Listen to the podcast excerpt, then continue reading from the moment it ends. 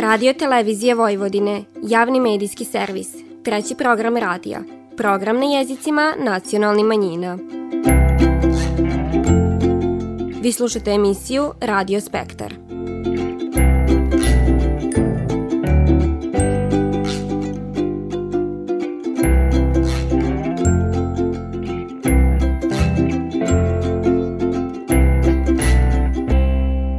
Pozdrav poštivani slušaoci, vi pratite program na bunjevačkom jeziku. Na početku ovo nedeljne emisije divanimo o istoriji sela Svetozar Miletić, koju je na priko 600 strana napisala Julijana Knežević, a u želji da što bolje upozna svoje misto. Posle tog poslušajte kako je novoseđanin Nikola Brajkov trčao za ljubav na jubilarnom petom subotičkom polumaratonu, a potom ćemo sa Sašom Kopilovićem iz Mirke Šedivanit o pridnostima ostavljanja zimnice. Na samom kraju donosimo zanimljivo pripovitku sa Anom Ilić-Panković koja živi pravi umitnički život. Vi slušate program na bunjevačkom jeziku. Istorija sela Svetozar Miletić iz pera meštanke Julijane Knežević napisana je na 665 strana, ko težnja autorke da što bolje upozna svoje misto. Put istraživanja je vodio priko arhiva Kaločke nadbiskupije i Somborskog arhiva. E, sve e, matične knjige sam pregledala izuzetno dobre podatke sam pronašla. Kupoprodajni ugovori su jako bitni jer isto se mnogo podataka može dobiti o izgledu por, porodice, o izgledu sela, o e, kućama, dakle razni podaci. U Somborskom arhivu sam isto istraživala, isto tako kupoprodajni e, ugovori su za mene bili najbitniji jer svaki detalj je za mene bio bitan.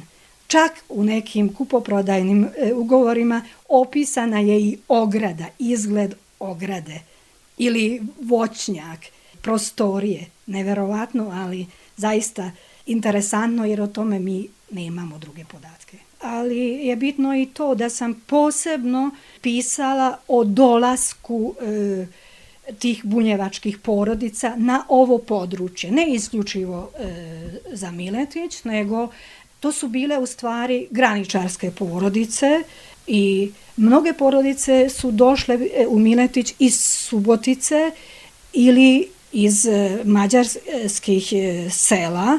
Mejkut se zove jedno mesto i, od, ne, i porodica Alaga potiče iz tog mesta.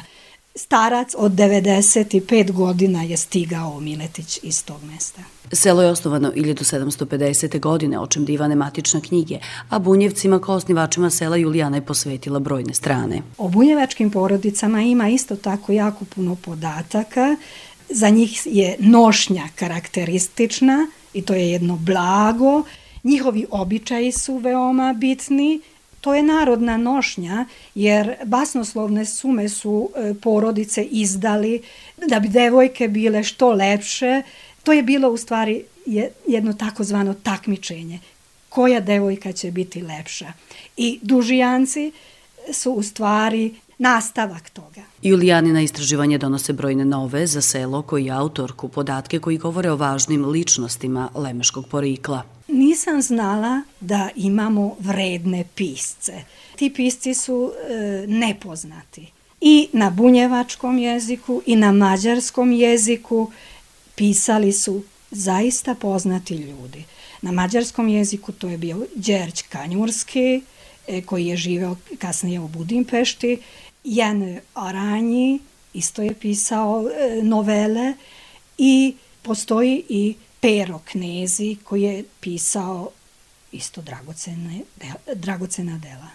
A ono što je meni interesantno i htela bih istaći da imamo dve e, takozvane legende kako su e, članovi porodice Kajić učestvovali u raznim bitkama. Svojevrsna istorija Lemeša Julijane Knežević pisana je na mađarskom, srpskom i bunjevačkom jeziku, a Julijana se nada da će ova njezina knjiga naći put do izdavača.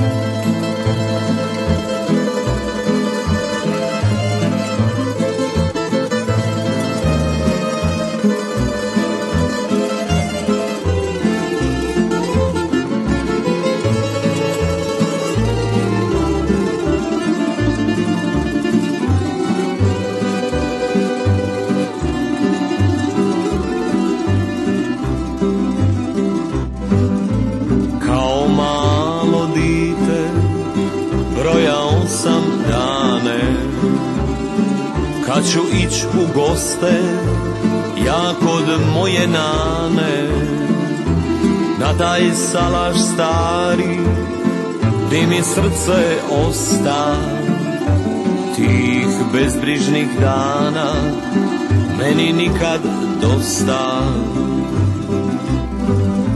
Još se sićam nane Ko juče je bilo. Kad sam tebi prašnja Trčao u krilo Tvoja Prođe mi po Ni slutio nisam Šta mi život nosi. Prođu lipi dani Nekih vrime nosi Već polako i nje Pada mi po kosi Nema šora, nema ni salaša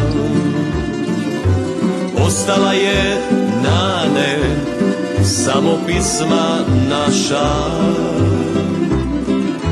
Nema šora, nema ni salaša. Ostala je nane Samo pisma naša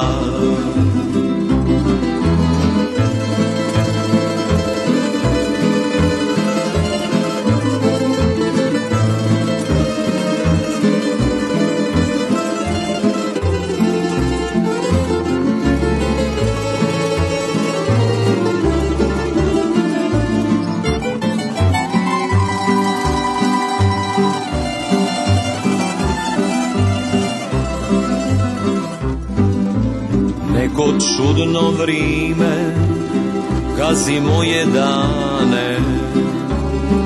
U mislima svrati Na salaš kod nane. Kad pomislim samo I grlo se steže I što vrime iđe Biće mi sve teže Znam da ova pisma za svakoga nije. Možda ona samo moju čežnju krije. Na detinstvo moje i te dane sriće. I na jedno vrime što se vratit neće. Ni ptice ne lete u tom lipom kraju. Sve manje ljudi što mi priču znaju. Nema šora, nema ni salaša. Ostala je nane, samo pisma naša. Nema šora, nema ni salaša Ostala je nane, samo pisma naša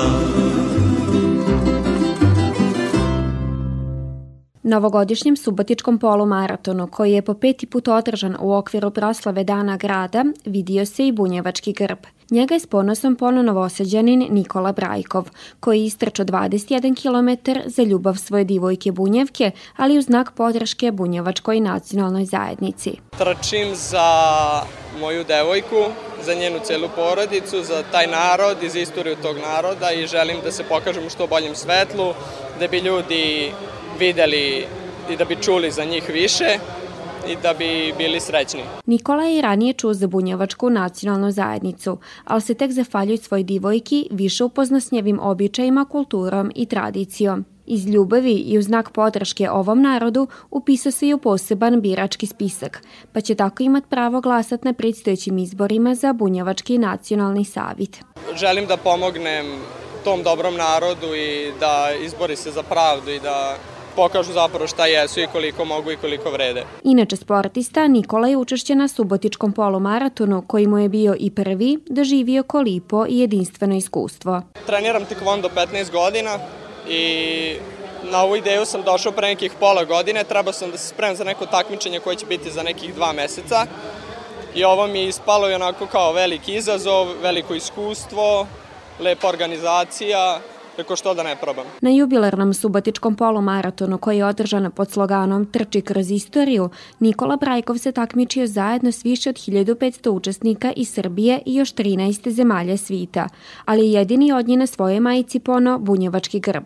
Tako on nije samo trčao kroz istoriju, već i za istoriju. Istoriju jednog malog ponosnog naroda, čija je prošlost utkana u temelje Subotice, ali i cile Vojvodine.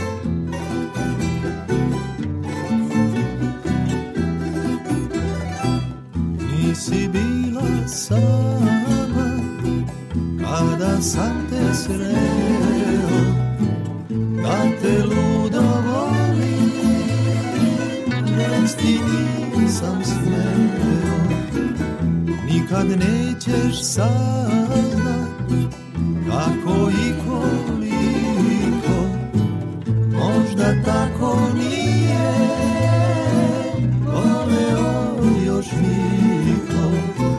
Samoća mi druga pratilja mi tuga još te sanjam noću tebe samo hoću noća mi druga, bratilja mi tuga, još te sanjam noću, tebe samo hoću.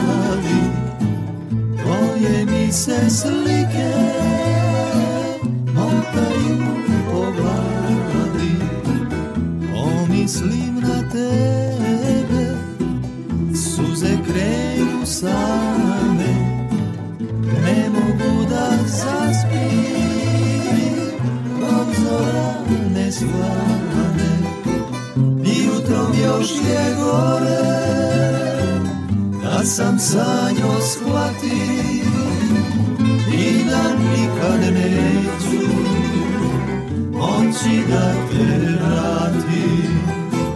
Jutrom još je gore, da sam sanjo shvatio i da nikad neću On moći da te vratim.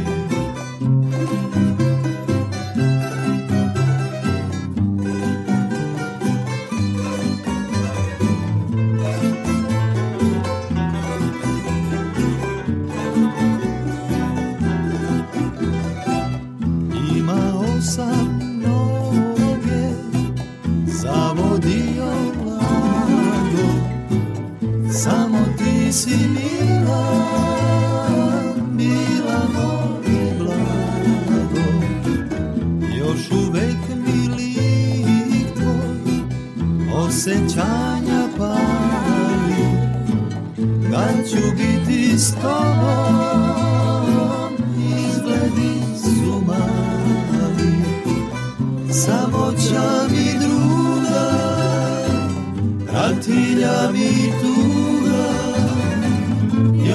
sanjam noću Tebe samo hoću. Samo mi runa Pratila mi tuga Još te sanjam noću Tebe samo hoću. Još te sanjam noću Tebe samo hoću.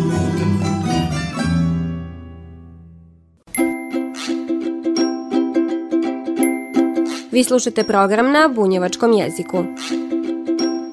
Najlakše je kupiti. Rečenica je koja je u vrijeme ostavljanja zimnice sve češća. Drugi bi kazali lakše je samo ostaviti, a treći dodaju i zdravije. Tom logikom vodi se i Saša Kopilović iz Mirgeša, kojem nije otvorena vatra za vrijeme kanikule, nije problem da za svoju porodicu osigura domaću zimnicu. Zatekli smo ga u kuvanju pekmeza od zerdelija i to njegovi, domaći. A po svemu sudeć, kako voće i povrće pristižu, štelazi u špajcu samo će se puniti. Pa bitno nam je zato što znamo šta smo napravili da bi mogli naša deca da jedu. Eto. I zato što volimo. Jednostavno, prosto rečeno i imamo eto svoje kajse, pa ne moramo da kupujemo. Ovo su kajsije sa te jedne, je, sa tog jednog drveta što je, što je rodilo. Eto, da, da, da naša porodica koja je velika, hvala Bogu, imamo kući pekmeza, pošto i 2020. i 2021. nismo kuvali. Tako da faktički ostali smo bez pekmeza, a i kad pravimo palačinke, volimo da jedemo palačinke s pekmezom. Da bi pekmez bio što zdraviji, dodaje se malo ili ni malo šećera. Konzervans nije potreban ukoliko se postupa po proceduri, ali taki pekmez ne može dugo ostati otvoren. Na sreću to za ljubitelje dobrog zalogaja nije problem. To mi smo se odlučili prvu godinu da probamo uz pomoć komšiluka koji nam je prvu turu pomogao i odradio, pa sad evo pokušavamo sami nešto da napravimo. Pa vidjet ćemo kako će ispasti, a ispašće dobro, pošto volimo da kuvamo i volimo da pravimo domaće stvari koji sve drugo posljednje godine, tako ni zerdelija, ali ni drugo voće nije svudak jednako rodilo. Ova sezona je za Kajsiju, što sam ja ono čuo, 80% da je uspela. Da nije tako strašno bilo kako su prognozirali i pričali u martu i aprilu i u februaru. Ono što je kad god bilo sasvim normalno i podobavezno u kalendaru litnjih poslova, danas je atrakcija. Ko što je i kuvanje pekmeza, pa i ostavljanje ostale zimnice.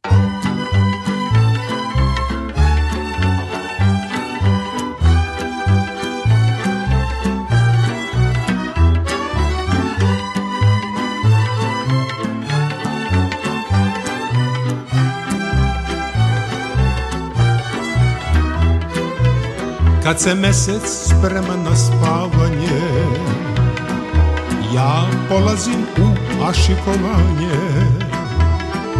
Dok ne stignem do svoje dragane Moram proći kraj jedne kafane. A kafana mala zadimljena Čuva spomen na stara vrimena Tihi žamor se terići bira. Jedan stari na cimbalu svira. Tiho svira i potajno plače. I pominje sve stare svirače. I sića se ove piseme stare. Când se duce luna la culcare Jonel, jonel, jonule, curice to ne vole, Kad tvoje usne pijane ružno pričaju. Jonel, jonel, jonule, curice to ne vole, Kad tvoje žice pijane svašta sviraju.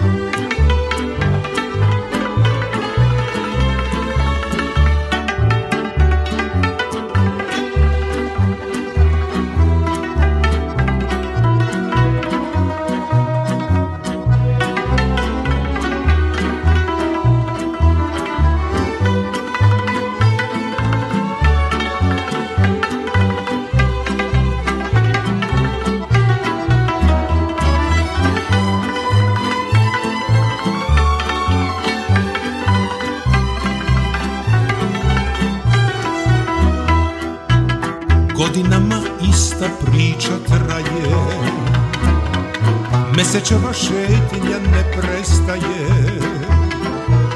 Ja i dalje idem na tu stranu. Moram se vratit u istu kafanu. A kafana mala zadimljena. Čuva spomen na stara vrimena Tihi žamor se teriči pira A naš Mirča na cimbalu svira. Tiho svira i potajno plače I pominje sve dobre svirače. I sića se ove pisme stare Kad se duće luna la kulkare Jonel, jonel, jonele Curice to ne vole Kada tvoje usne pijane Ružno pričaju Jonel, jonel, jonule Curice to ne vole Kad tvoje žice pijane Svašta sviraju Strukovni inženjer dizajna za tekstil Ana Ilić-Panjković živi umetnički život, jer, kako kaže, sve je umetnost. A Ana je vezilja, tkalja, šnajderka, restauratorka, slikarka, vajarka, trukerka. Od detinstva se bavim slikarstvom. Privlačilo me da stvaram i od blata, keramike, crtam u okruženju porodice gde su bake radile ručne radove, tata i deda u garaži sa čekićem i ovaj, uvek ne, neki rad je bio prisutan i sve me to interesovalo i na neki svoj način sam ja neke stvari pravila i stvarala, vezala sam već sa sedam godina, to me baka naučila. U sedmom razredu osnovne škole sam na konkursu i dobila knjigu od doktora Pavleta Vasića Umetnički život i to mi onako ostalo zapamćeno. Taj neki način da u svemu što radim, odnosu komunikacije sa ljudima, kroz ples, kroz uh, bukvalno stvari koje kuvam ručak i e, pokušavam da stvorim neku umetnost za sebe. Bogat asortiman rukom stvoreni unikatni umetnički predmeta se može bolje upoznati u Rustikani, Aninoj zanatskoj umetničkoj radionici. Imam kompletno jedan asortiman proizvoda koji su uobličene u primenjenu umetnost i upotrebne predmete kao nesesere, lavandice, različite odevne predmete sa doradom veza, To su uglavnom vez u boji koji se radi uh, tehnikama uh, pokrstice, pomereni vez ili lančić bod.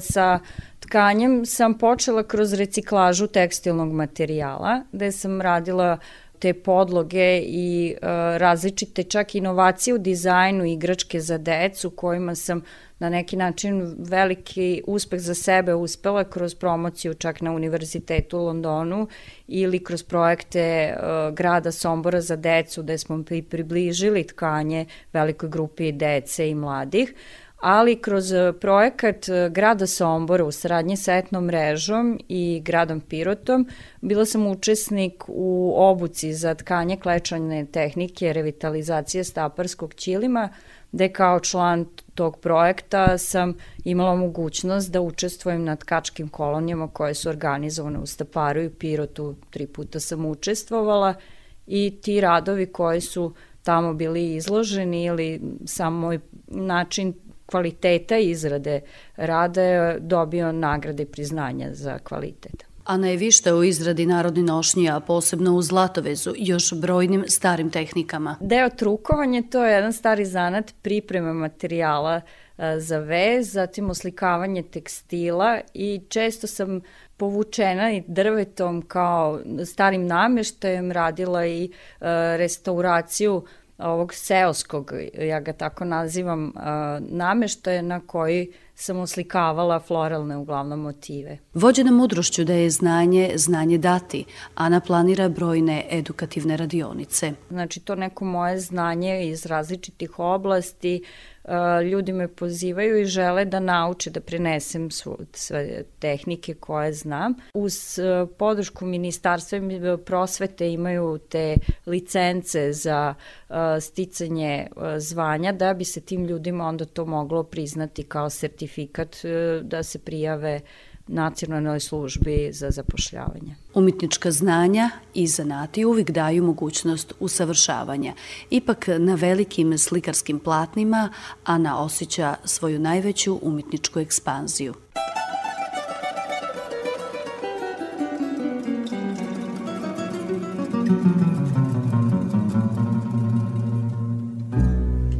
Život teče u laganom ritmu.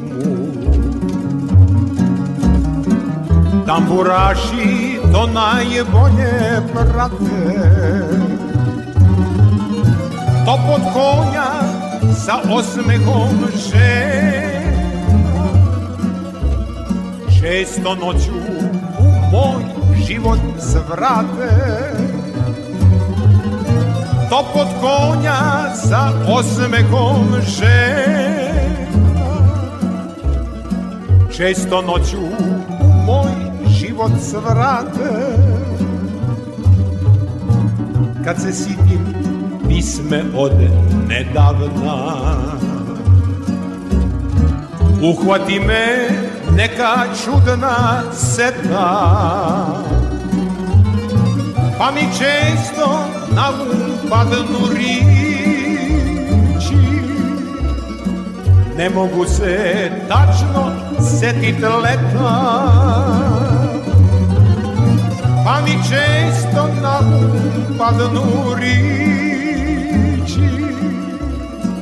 Ne mogu se tačno setit leta Smo svak na svoju stranu. Ne živi se više ko nekada. Čini mi se sudbina me steže Pa se neću vratiti nikada. Čini mi se sudbina me steže Pa se neću vratiti nikada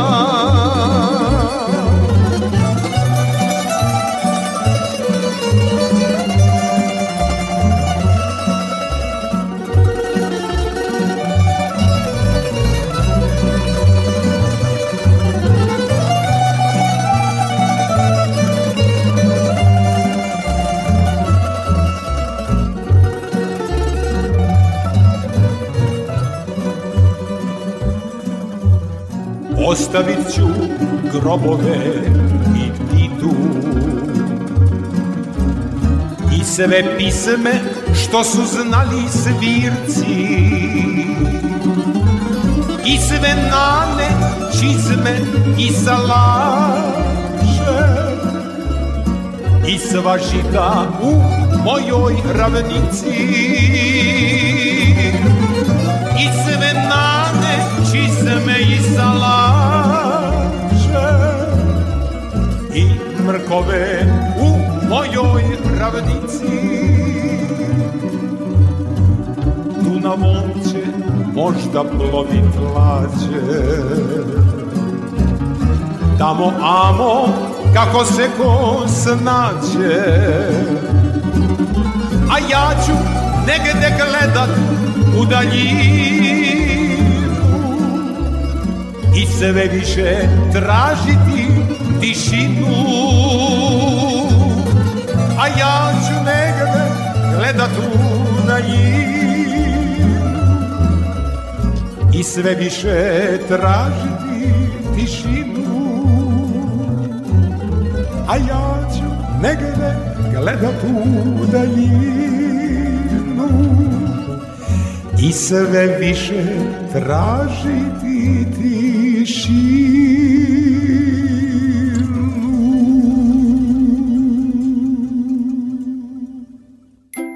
Slušali ste emisiju Radio Spektar. Slušajte nas petkom posle podne od 14 časova i 15 minuta do 14 časova i 45 minuta na radio talasima 100 MHz trećeg programa radija Radio Televizije Vojvodine. Ovo izdanje su za vas pripravile novinarke redakcije na bunjevačkom jeziku Vanja Nešković, Ružica Parčitić i Nataša Stantić. Kroz emisiju vas je vodila Vanja Nešković.